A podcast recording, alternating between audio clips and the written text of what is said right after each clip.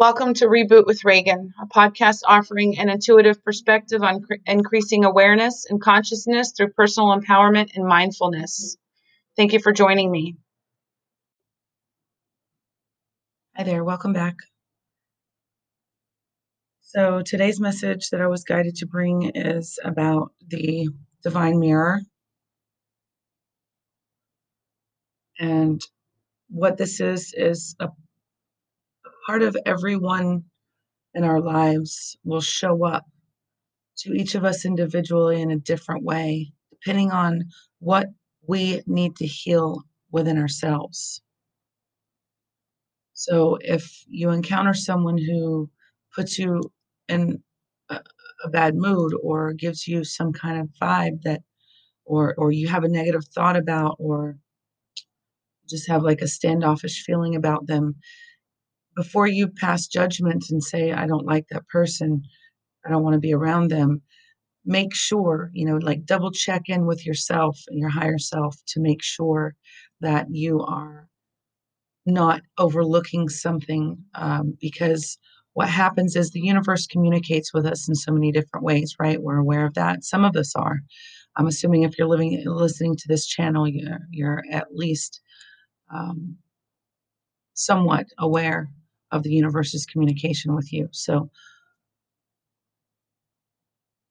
that being said, whenever the universe wants to get something through to us, it can send us signs or signals, or um, it, it could be a, a, license plate, a song lyric, a, number sequence.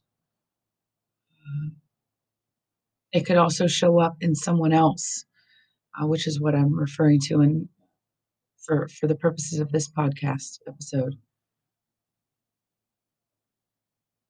So it, it could actually be something that's being mirrored back to you that you need to heal from within.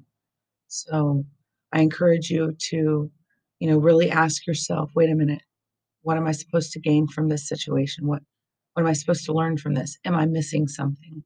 Is there more meaning here than what I'm able to grasp at this moment? Um, and just let the question go and, and wait for the answer to show up in any of those ways that we previously discussed. Because everything that we have, we need.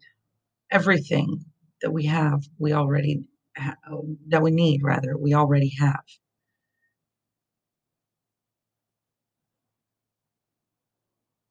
Just need to ask the right questions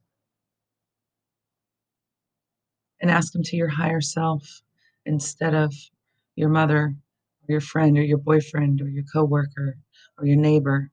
Ask yourself because you have the answers that you need. Someone else's answers may be right for them or they may be wrong altogether, which is more often the case.